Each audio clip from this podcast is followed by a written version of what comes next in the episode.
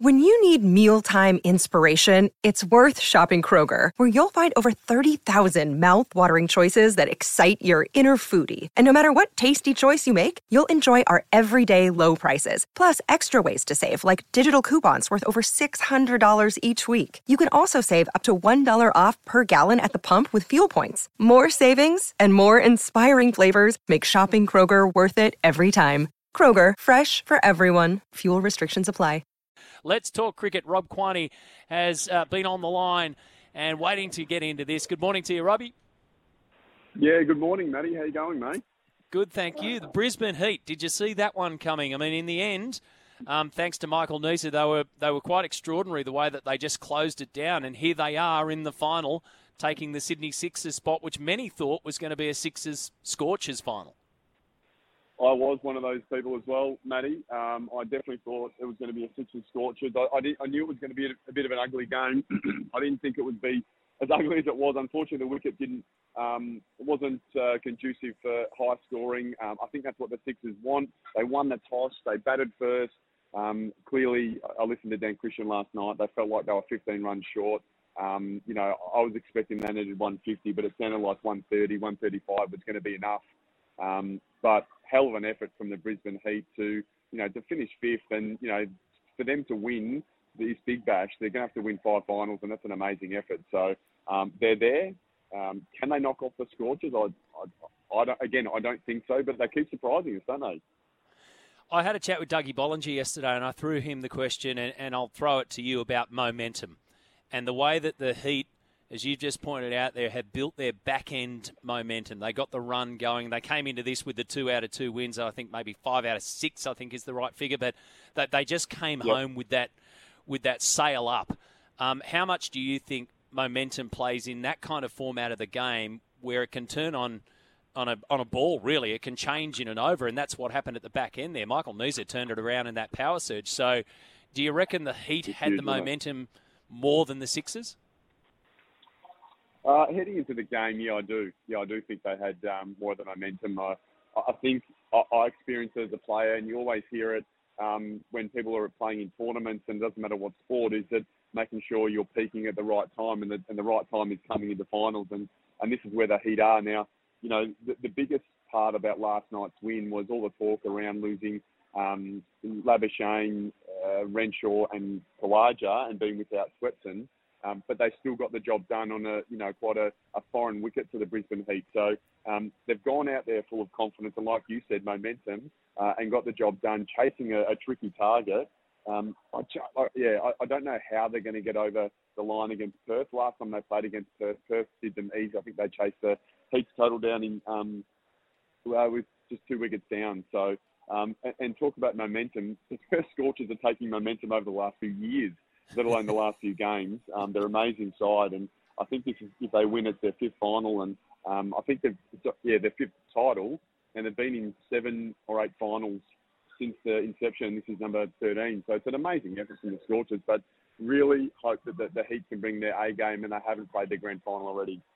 Yeah, that, those numbers are off the charts. I mean, they've they've won four of them, and they've been in seven finals leading into this one, the Perth Scorchers. So no doubt about it. I mean, the fact of, of that alone, plus Optus Stadium, is going to be a massive one for the Brisbane Heat. And they've shown that they're, they're not afraid to take it up. We've been playing a bit of what if this morning, and you just mentioned three, four key names, but three key names especially for the Heat of Labuschagne, yep. Khawaja and Renshaw.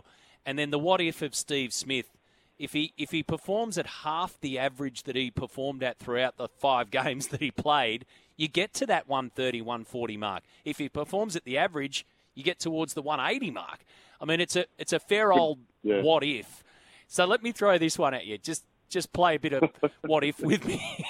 If it was yeah. what if last night it was Smudge was in that team for the Sixers, and yep. what if Marnus and Khawaja and Renshaw were in the Heat team last night? I mean, do you, would you be prepared to say that it ends up the same way, or does it even itself out? I, I, I think even if the they had, the Heat had their batters, and like you said, Smudge got the total up to one fifty. I'm back in the Sixers to defend that. Um, right. It just it looks such a hard wicket to bat on, and the last time the Sixers played there, Um, I think Smith got one hundred, and he was the only one that looked like he knew what he was doing out there. I remember Moises Henriques batting with him, and he was at a runner ball and, and feeding Smith the strike, but it looked really hard, and, and Smith was the only one that really stood out on a wicket like that. So, um, yeah, I, I think it might have helped the Sixers, but um, in saying that, the, the Sixers had the personnel, had everything go their way.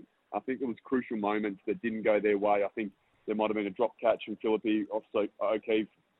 Um, another one that um, didn't quite carry to Kerr at backward point.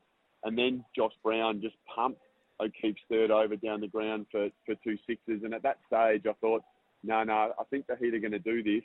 They managed to, to get the Heat six for eighty-five when Max Bryant got out. And I thought, no, nah, it's flipped again. And I was getting texts from, from other other guys and other cricket mates saying, no, nah, six is a home. And I'm like, there's, there's one more twist to come. There's got to be.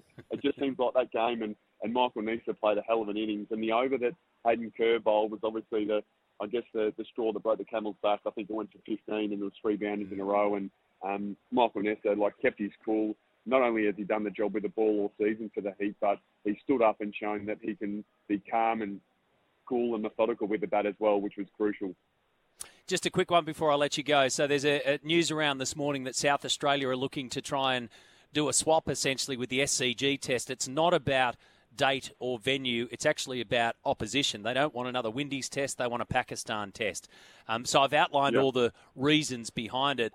Do you think it's a valid call to, to say, let's let's have a look at a switcheroo because we think that we should have, based on the numbers that they get down there and based on the weather in Sydney, but they, they're saying we should have the chance to have essentially a better opposition than the West Indies two tests in a row across the two summers that it would be?